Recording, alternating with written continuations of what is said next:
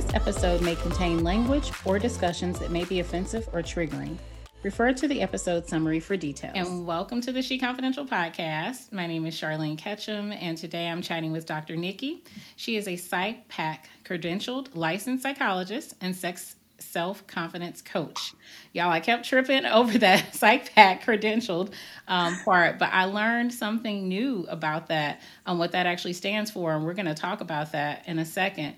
Um, but I want to let you know that today, Dr. Nikki and I are going to be focusing on how Black women can overcome the internalized misogyny that might be blocking them from claiming their sexual uh, sexual identity. Before we launch into that, let's talk about what the PsyPact credential means.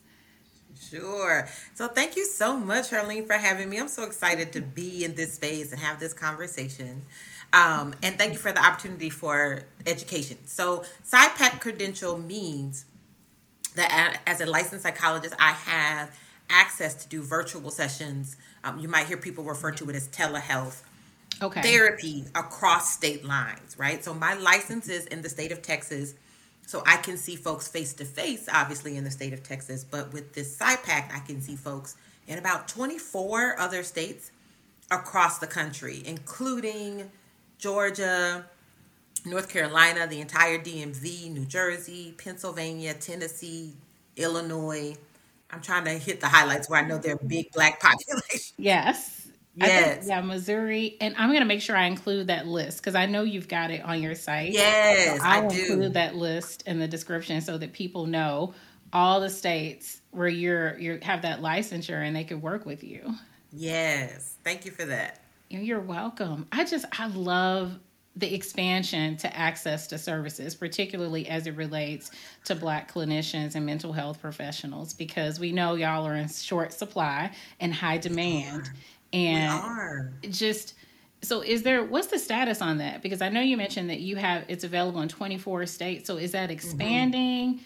And so it's going, yeah. It, so it goes state by state. So a couple things. One, I think it's kind of ridiculous that we don't have this sort of reciprocity across states like mm-hmm. other professionals. That's a whole different podcast and conversation.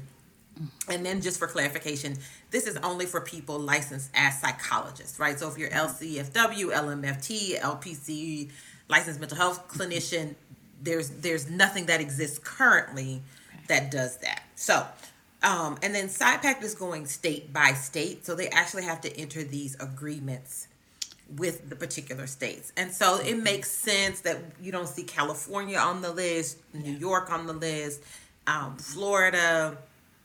And there's another big state that I'm blinking out on. And, and I think it's in part to sort of keep down competition. Yeah. And this is one of those things where, right, like inclusivity mm-hmm. and equity is a different conversation. So, sure, there might not be at all um, a dearth of therapists for white folks in California or New York, but mm-hmm. trust me, there's a dearth of black mental health professionals in those spaces. I get requests all the time for people in California or New York or somebody saying, I got a friend in California, who can you recommend? And it's just, there's not a lot of black clinicians, right? Um, right. To go around and that's a problem you know we we i think as black clinicians clinicians have been doing a lot of work mm-hmm. uh, therapy for black girls has been a game changer right for talking yeah. about therapy and normalizing therapy for us and then folks are trying to find somebody and it's like um i don't see anybody that looks like me yeah. I, I don't see anybody that i feel like i can show up and be my full self in therapy and that yeah. matters so very much it really, it really, really, really, really does. And and just and even beyond when we're talking about ethnicity or race, you know, when we start talking about gender and just because I've discovered not every therapist has that comfort or that ability to just be able to even offer that support and insight. Like cultural competency competency is a really big thing in that. Listen, I um I was an academic for 17 years of my career. Oh, oh, you, oh, you, you, have you written a book on it? Because you could. This is the question I get so often, and I'm listening, universe. I am. I'm listening. Um, I have so many things I want to talk about, and and that is part of it. So I trained and so because of my my passion for therapy, right? Yeah. I taught classes like um, basic counseling and therapy skills called pre-practicum or practicum when you're out when students are out seeing folks um, for the first time and um, group therapy theories of therapy i would teach these classes and trust and believe this idea around cultural competence does not come naturally that therapists have a lot of biases and they show up in the therapeutic space yeah. as well and they have to be intentional and mm. active about working to to continue to inform themselves and check their own worldviews. And unfortunately it just really doesn't happen i think in in the level uh, proportionate to the amount of folks that need the service. So yeah. Yeah, yeah. it it doesn't. That's i mean it's and especially around when we start talking about things related to black women because there is so much that's been taboo for us to even talk about amongst yes. ourselves yes. much less go and talk to a therapist even though these you, you all are professionals you still have this fear of judgment i remember the very mm-hmm. first time i went to go see a therapist and it was after my dad had passed away and i was so embarrassed because mm-hmm. i was having panic attacks at the time and I didn't really know what they were. It was just like these crying spells and stuff. And then I would wake up in the middle of the night having all these different things, and I was really embarrassed. And, was, and for because I'd never gone through anything like that before, and I was right. like, I don't want to go see this, this. And I saw a psychiatrist, and I was like, I don't want them to think that I need to be put on medicine and you know or that i can't control my feelings or that i'm just this dramatic person or anything mm-hmm. and so i didn't even tell her about the panic attacks until mm. a few mm. sessions in because i didn't want her to think something was like really really wrong with me yeah and yeah. and so you have that fear it's real I, and i always um i always like support and, and celebrate my clients when they show up in their authenticity and their vulnerability. And for clarification, my clients are all all black. Um, so I work pre- predominantly with black women, a couple black men, and then couples. And and that's not one hundred percent. I have a I have a couple mixed race couples, but typically black women are yeah. people who come to me because they know that's what I do. Um, mm-hmm. And so I know what that's like, right? I know how difficult it is to be vulnerable, even in the space when you've decided to create space mm-hmm. for yourself to get help. But being able to yeah. say it out loud and actually look at it, and then so much of our experience as black women is the rest of the world looking in looking at us from the outside judging.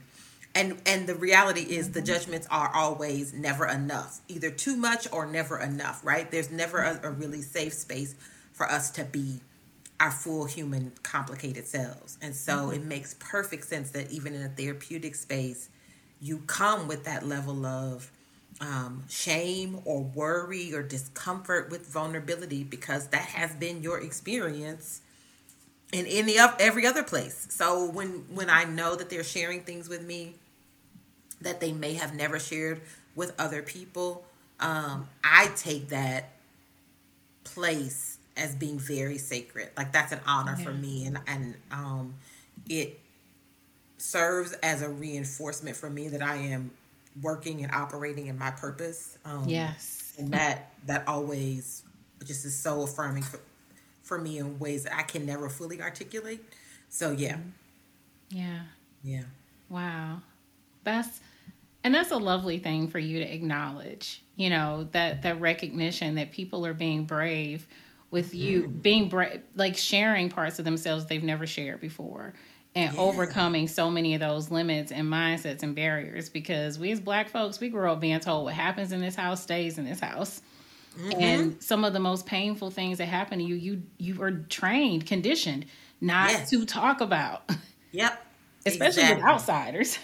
Exactly. And and you're you're sort of socialized not just explicitly in those messages, but implicitly, right? How yes. you observe other people in yes. your family community moving. Says a lot too. I mean, mm-hmm. we most of our messages um are a mix of explicit, direct, and implicit sort of indirect messages. Yeah. And the crazy part is, especially with regard to like uh, sex positivity and, and sexual shame, sometimes the messages are mixed. You saying one thing but doing another. So which one am I? Which, which one is right? What we doing? Yeah, that creates a lot of confusion. Yeah, um, for for people in general, but certainly for women. Um, and and I work I work a lot with high achieving black women Mm-hmm. which most black women are high achieving. Let me just, if you're listening, yeah, yeah. you're like, I don't know if that's me. It is. It is. it is. Yeah. um, and what happens oftentimes, I see repeated over and over again, is all of these other parts of yourself that needed to be seen in the world um, as as holding up the community, mm-hmm. being resilient, being quote unquote successful. They are very not necessarily unimportant, but they tend to be external and sometimes superficial things, right? Did you go did you get good grades in school? Did you do well in college? Do you have an advanced degree? Are you killing it in your profession? Are you yeah. do you have a side hustle? Are you starting your own business? Um, are you a good wife? Are you a good mom? Like all of these roles and labels mm-hmm. and then attending to yourself. Like what do I need Where what do I want? What brings me pleasure?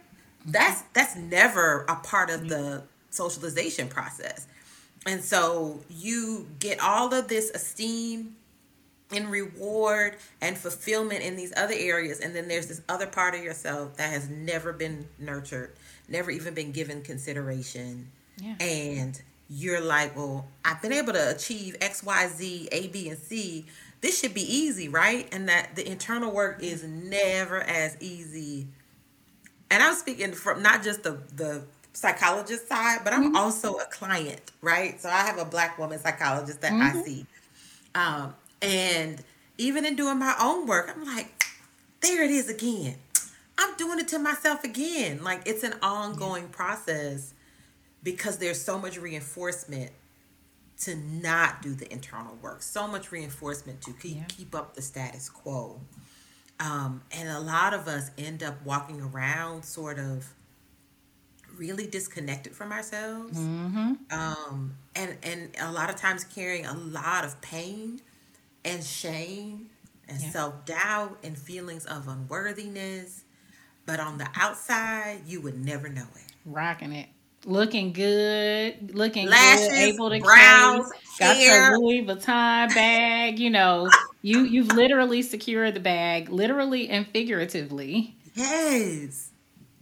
And inside, you're like, I wish I had a soft space to land. Yeah. I wish somebody would pick up some of this slack for me. Yeah. I wish I knew what I really wanted. I wish I could yeah. Ask for what I really want. Yes. Yeah. That so, part. That's and that's why on this podcast we talk about everything. Like the focus for She Confidential is on all of the components of wellness and personal development. Mm-hmm. And as you mm-hmm. know, that that ranges from everything from environmental considerations to physical, mental, emotional, sexual, everything, your social aspects related to your friendships and your intimate partnerships, your family, mm-hmm. all those things, and your career and your finances, all those things matter.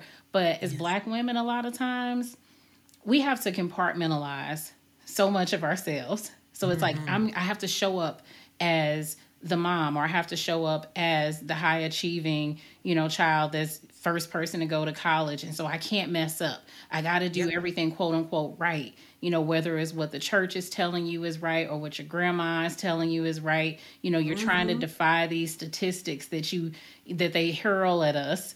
You know, you're trying to overcome all these generational curses. And when mm-hmm. you're so mm-hmm. fixated on proving the haters wrong and living up to everybody else's dream, you yep. don't get to connect with your own. You're neglecting all these other parts of yourselves.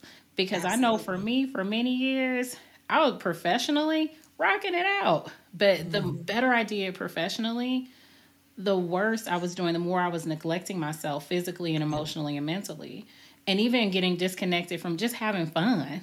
Like just yes. just doing fun, just being silly, just doing yes. silly shit sometimes. Yes. You know, who like celebrates that? Like you once you get conditioned to be good or be perfect or be, mm-hmm. you know, on your A game all the time, it's hard to turn that switch off.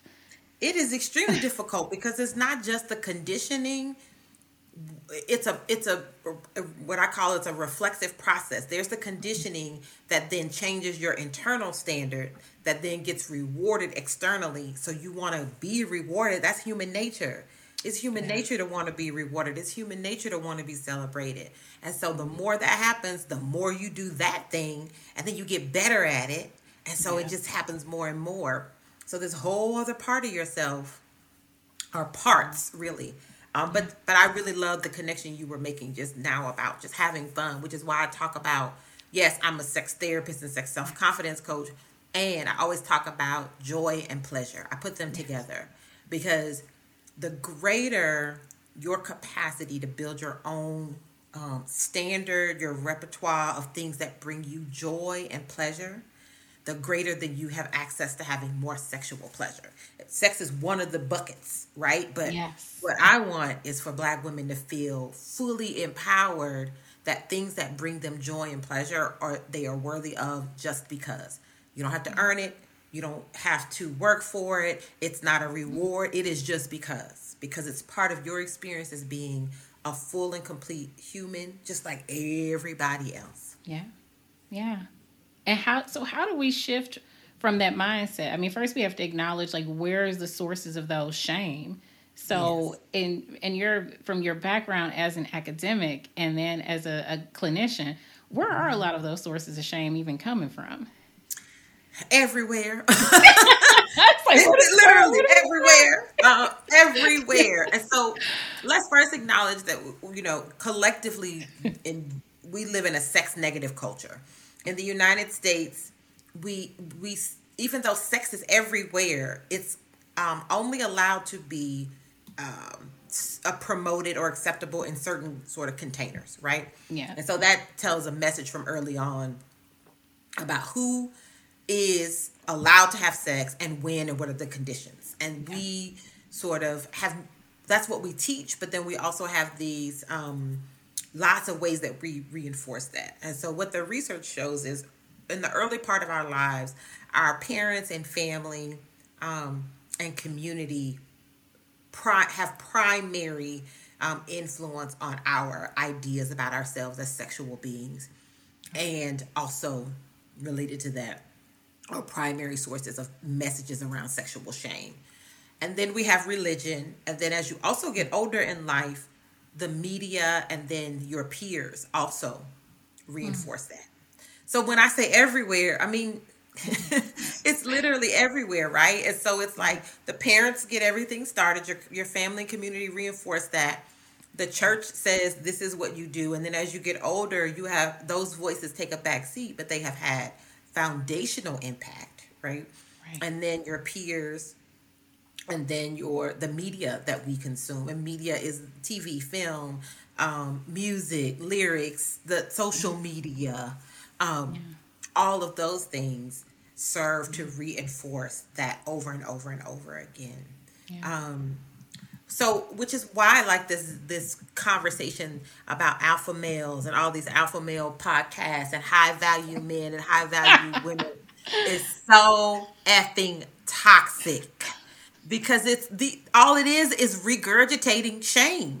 Mm-hmm. It just has some new words on it, mm-hmm. but all it is doing is saying over and over again, "Hey, woman, your body needs to look a certain way, yeah. and it only needs to be accessible to me. And you also need to have all of these material, objective things, but not too much, because you have to make me feel better. Mm-hmm. And then forget how you feel about yourself. It's about your your sole um, goal in life should be to please me, right? Yeah. It just heaps on the shame, shame, shame, shame, shame. Yeah. It's and you know, interestingly, before you and I started recording, also a friend and I were talking earlier just about men and how they complain. Some men, um, some men complain about their dislike of body shapers and and makeup and you know extensions, and they're like, why can't women just be themselves? That's the same thing. Too much or not enough. You got too much shape, too much eyelash, too much hair extensions, too much. I like a woman with stretch marks and her natural skin and her natural hair. Well, good for you. But what about what that woman likes? Yeah. What about that? Or we're all trying to have meet a certain body standard, right? Have all this internalized negativity about our bodies because media has and our families have also told us to be desirable to mm-hmm. a man, you need to be in this body. You need yeah. to be this size. You need to have this shape. And the mm-hmm. craziest part about the black community is you can't be too skinny, but you also can't be too big. Woo! Yeah. It's all it's it's constant. It's a lot. Pushing, pushing, pushing. Yes. Yes. It's a lot. It's a it's lot. a lot. you know, I I said to somebody not too long ago, I said, what I have realized is that the only thing that I can do is live in with within my body in a way that's most comfortable for me. That's and my priority is to have a body that allows me to enjoy my life to the, the max. So that's, that's not good. about a particular number on the scale, but it no. is about me having the health and mobility that allows me to live my fulfilled life to the max. Yes. And so that's going to look different at different seasons in my life. And that's going to look mm-hmm. different mm-hmm. for every person. But what that also means is that I'm not setting a standard based on somebody else's desires or preferences. I'm going to be me, and then I'll attract who vibes with me. Exactly. Yeah.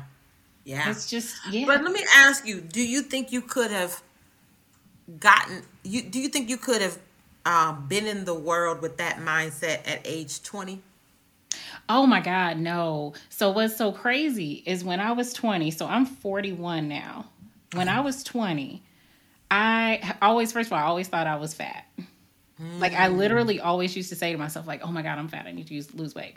I mm-hmm. remember even thinking of being conscious of what I was eating when I was eight or ten. I've always kept a journal, and so when I look at my mm. journal, and the more I grow and learn about the importance and significance of what we say to ourselves, I'm like, man, I actually talked negative to myself for a really long time.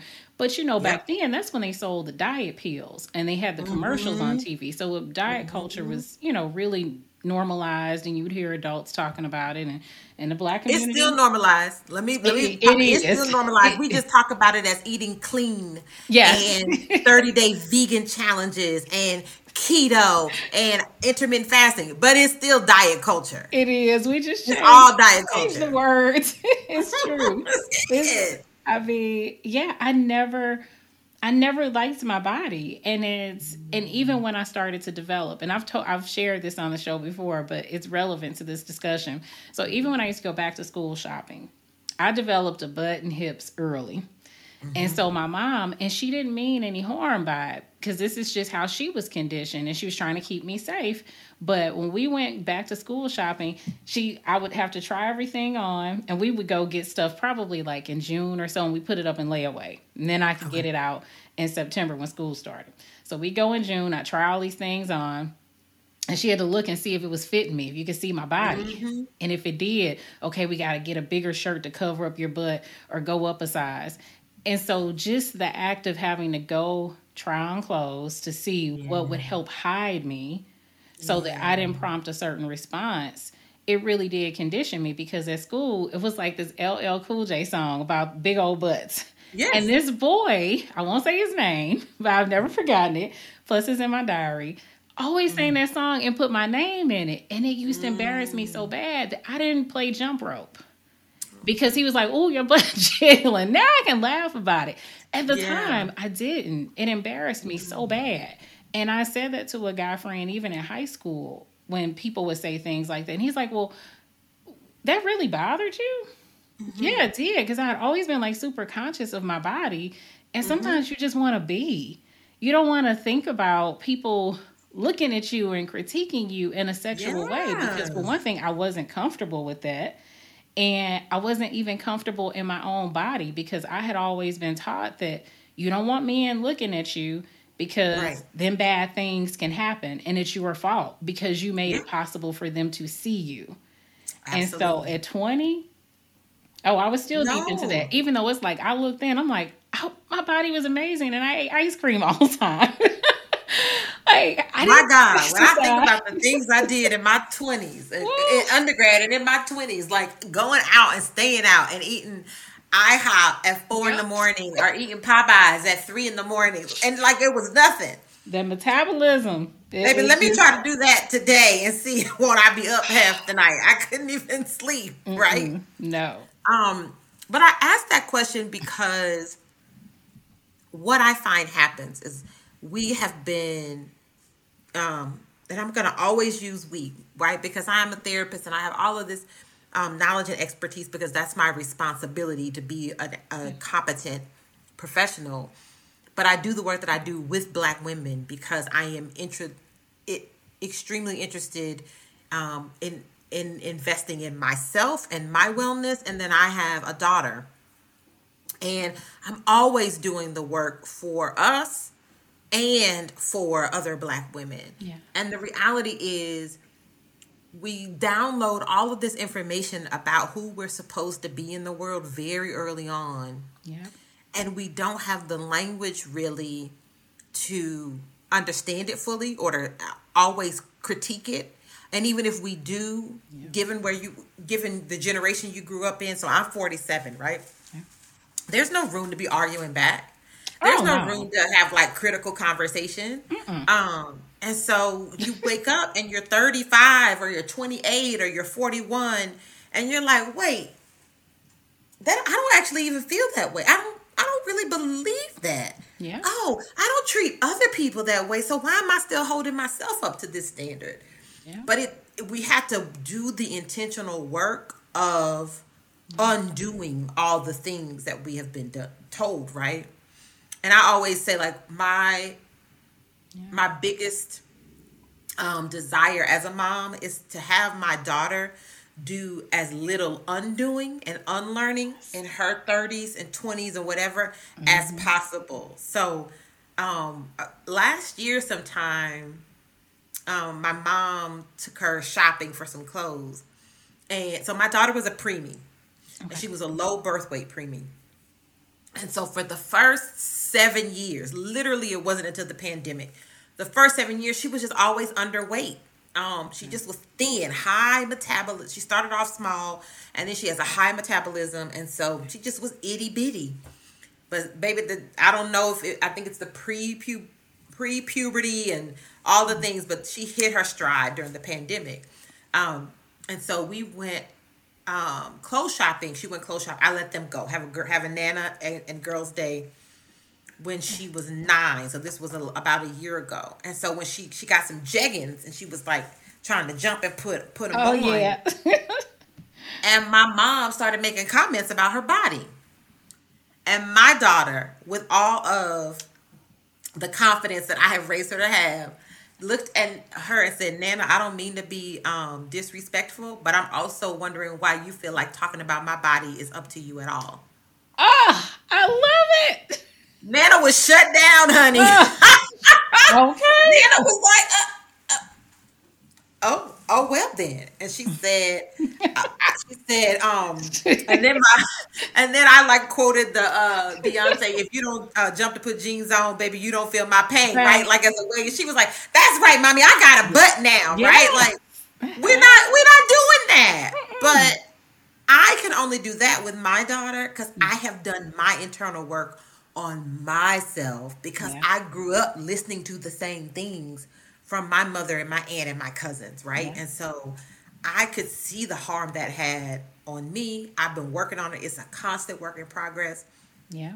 Right? To feel like in this body, mm-hmm. I can take up space. In this body, I'm still worthy. In this body, I can wear things that feel good on this body.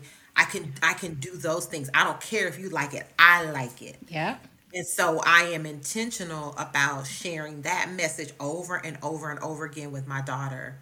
Um, yeah. And she thinks she is the most beautiful thing. She thinks I am the most beautiful thing. She has no problem celebrating other black women because that is just what she has grown up with. That is our, that's the bare minimum for us.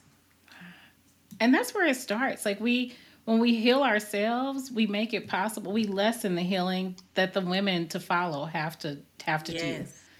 Yes, absolutely. It's just yeah. yeah, that's because we inherit more than curses. You know, we talk a we, lot about we, we inherit both. You know, um, and I I I like to talk about intergenerational wounds and intergenerational trauma. Um, to really name it, but we also have intergenerational resilience and yeah. we have ways of healing and taking care of ourselves too. And so we have to we have to have the balance of both. Mm-hmm. Um, right? Like um, I am here because of my mother and the sacrifices that she made. I am here because my mother made a way for me to be here in spite of all of what she had to live through, and my grandmother and my great grandmother, right? So we have to, I think it's really important that we honor mm-hmm. the both and of those things, right? And in the same way that, like, I was having a conversation with my mom earlier this week, and she said something, and um, something about she sort of made like an offhand comment about something that had happened when she was younger, or I guess when I was little, I just blah blah blah blah blah. And I said, Mama, that's trauma. And she was like, Well, maybe I I don't know. And I said, Mm-mm. I, I said, I can name it for you. Yeah. That wasn't acceptable. You shouldn't have had to deal with that. And that's called a trauma. She was like, Well, okay. I, if you say so, then I guess so. Yeah. Yeah. Mm-hmm. And it was like I could hear the wheels turning, right? Yeah. So in my role, I have the ability to be able to shape the generation in front of me, but I could also heal the generation behind me because yeah. in 76 years, you know, no one has been, and I have been relentless about this lately with her. No one has like ever given permission for her pain to be named, right? Yeah. Or for her experiences to be named. Um, we were talking recently about um, when she got her period for the first time. So, nine year old, black girl, Southern Louisiana, didn't know anything about periods. Like no, nobody had ever told her. She was clueless, right? And like shortly before, I don't know if it was like a couple days or a week, but shortly before she got her period, she had had her first kiss with a boy. Oh. And when she got her period, she assumed she was being punished. She was like, I shouldn't have let him kiss me. That was wrong. I'm nasty. And now look at this. This is my punishment. And so she had her first menstrual cycle and didn't tell anybody for days because of so much shame. Mm. And I got to name that, Mama, that's trauma. Yeah. That shouldn't have been your story. Mm. I'm so sad that happened to you. Mm-hmm. Right? So I get to yeah. be a space for her to re envision herself and reconsider what she's been mm-hmm. through that she never had a space to name, right? Mm-hmm. Um, yeah. and you know, she was like, for years later, I remember just being like, I didn't want to boys to touch me or do anything like that because even when I knew better, I still felt right that, that shame. Feeling. Yeah. So that's why I was talking earlier about how our messages around shame are about what we say, but they're also about what we see and and know, right? So that nobody talked to her about it, no one told her about her body. Mm-hmm. In the silence, we all have to make meaning of what's happening to us. And if you have only heard that interactions with a boy or having any sort of romantic or uh, or crush type of feelings or anything like that with your body is bad or wrong, then of course it's your fault, right? That makes yeah. perfect sense. So and we I have love, so much unpacking to do. Wow. Like, I mean, I love that you mentioned connecting with your mom and naming her pain and her mm-hmm. experience because I don't think we talk about that enough. You know, we talk yeah. a lot about healing ourselves and and and younger women, but there are a lot of other women who are still suffering and still mm-hmm. directly impacted because no one ever gave them permission to revisit these experiences they've had and just invalidate mm-hmm. their feelings and say, you know yes. what, this wasn't your fault. Mm. No, yeah. I, you know, I so I will be honest in saying that my therapist helped me figure that part out. Like, I I was talking to her about like you know, ever since I've had my daughter, my relationship with my mother has changed, right? Um, and I see this happening and I see that happening. And so bringing that into therapy and really starting to think through it, my therapist sort of saying, you know, we we're talking a lot about your own self compassion, mm-hmm. but you can also demonstrate compassion to your mother, right? Like that's that yeah. demonstration is healing.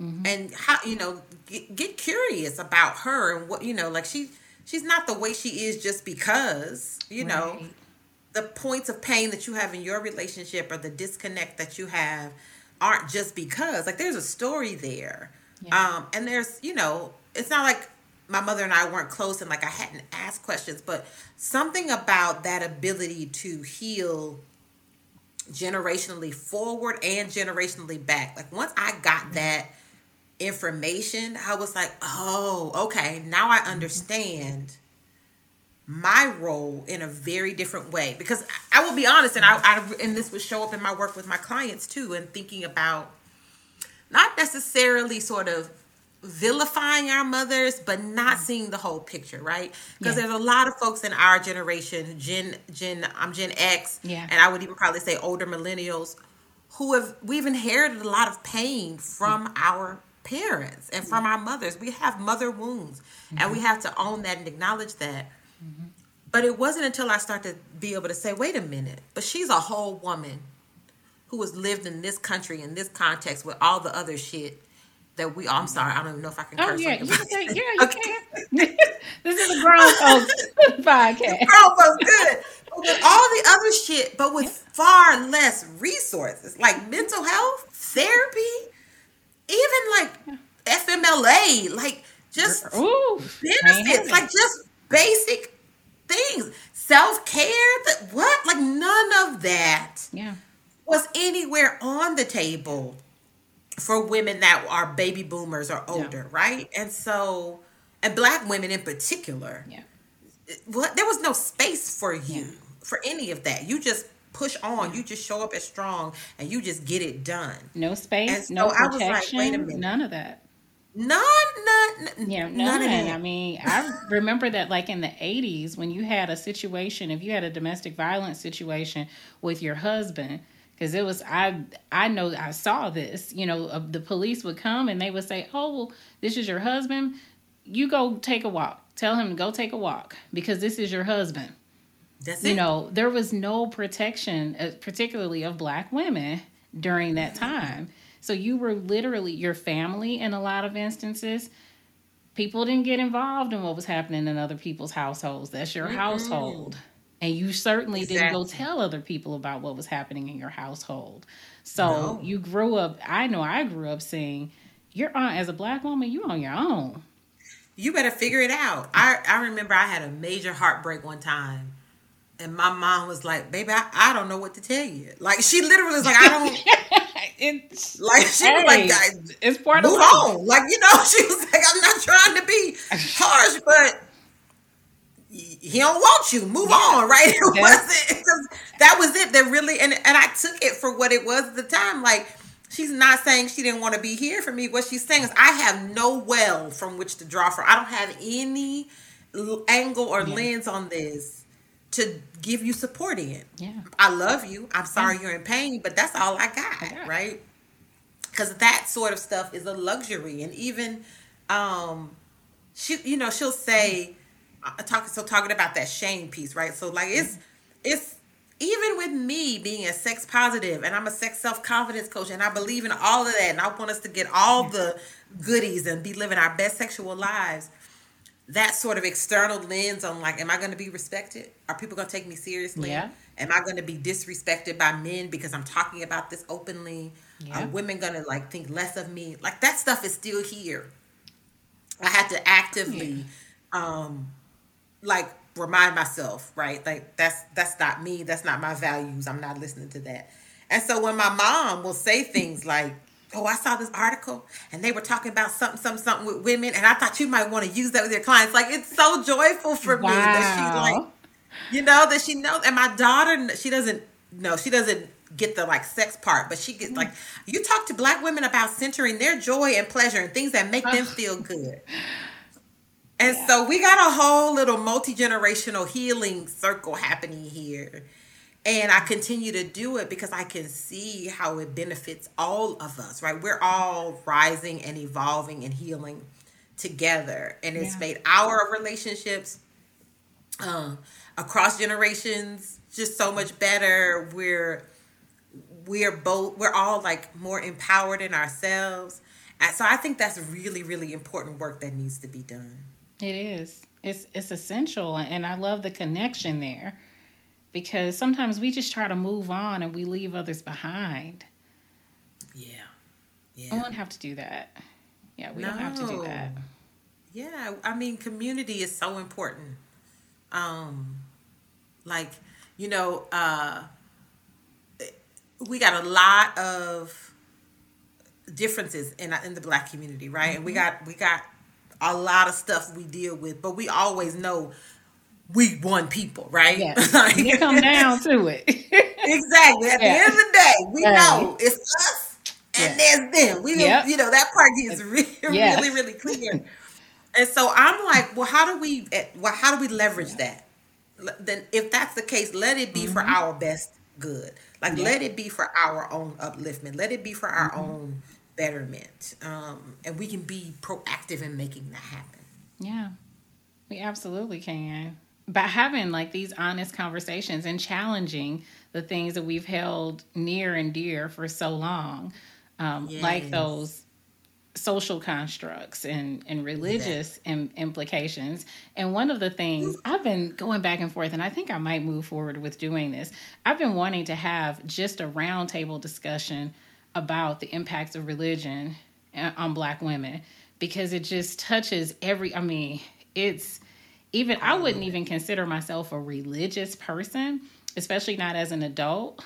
Um, but there are still so many things that I think about because of what I was taught as a child mm-hmm. as it pertains to how God would perceive me and being in this way or living in this way or even feeling this way. It's like, ooh, is there a place for like physical pleasure, you know, especially sexuality when we talk about being yeah someone who God would shine favor on? Like, can mm-hmm. those things coexist? You know, all of those different struggles, and and yeah. nobody loves Jesus like Black folks do. Amen. oh my God.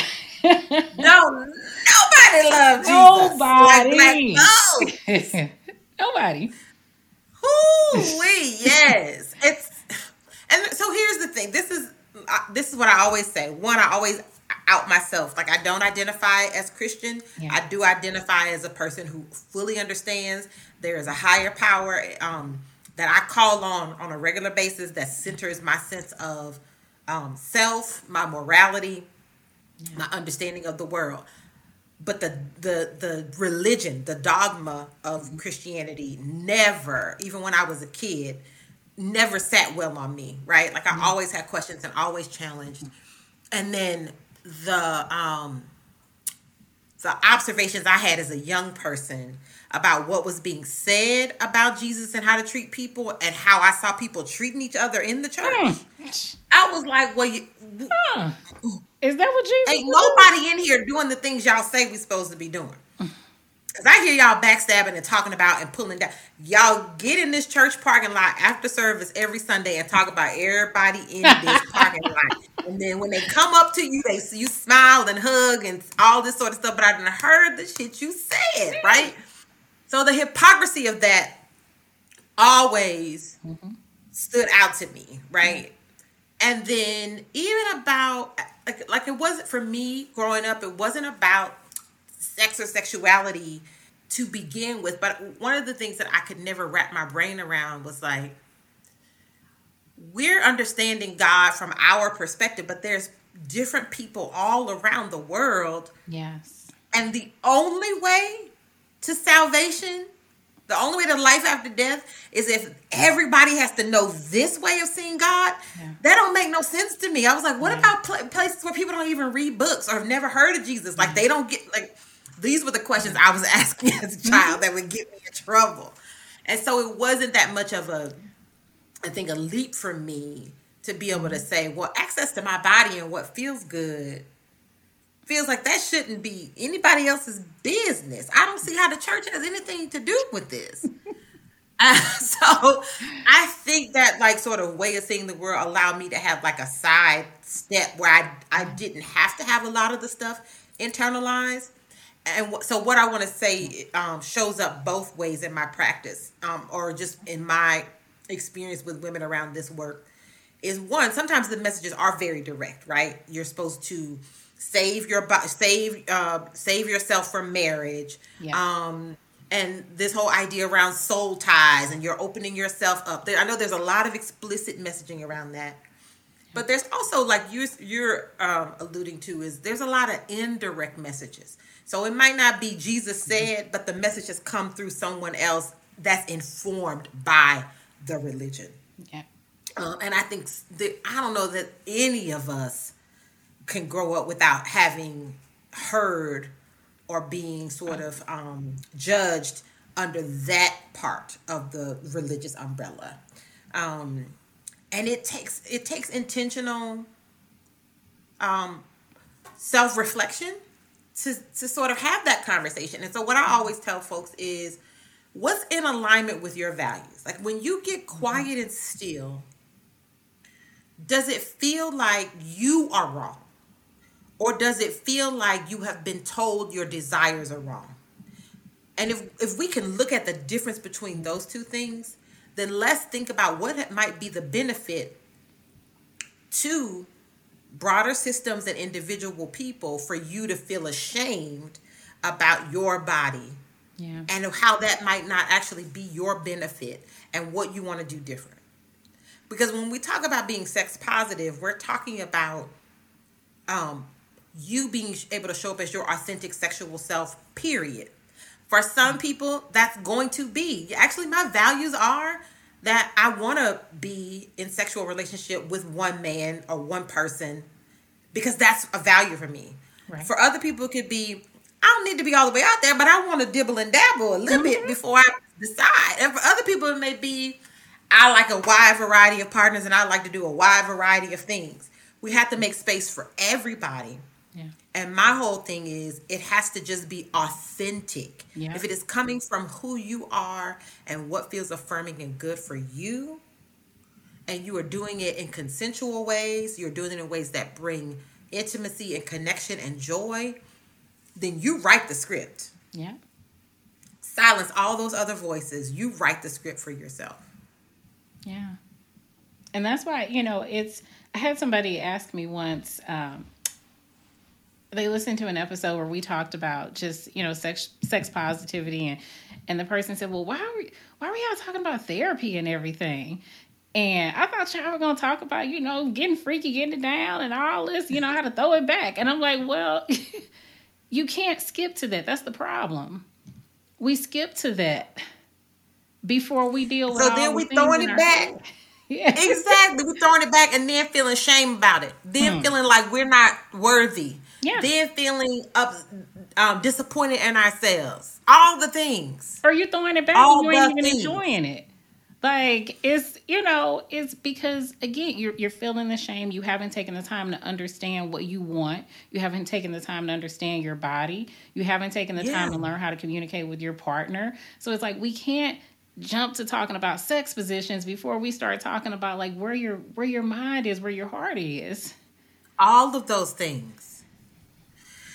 So, uh, Charlene, unfortunately, I have a hard stop. I know I personally could have gone another hour, but I was like, I gotta go. no, thank you so much. Yeah, I, I definitely. You were welcome. You so thank you so much.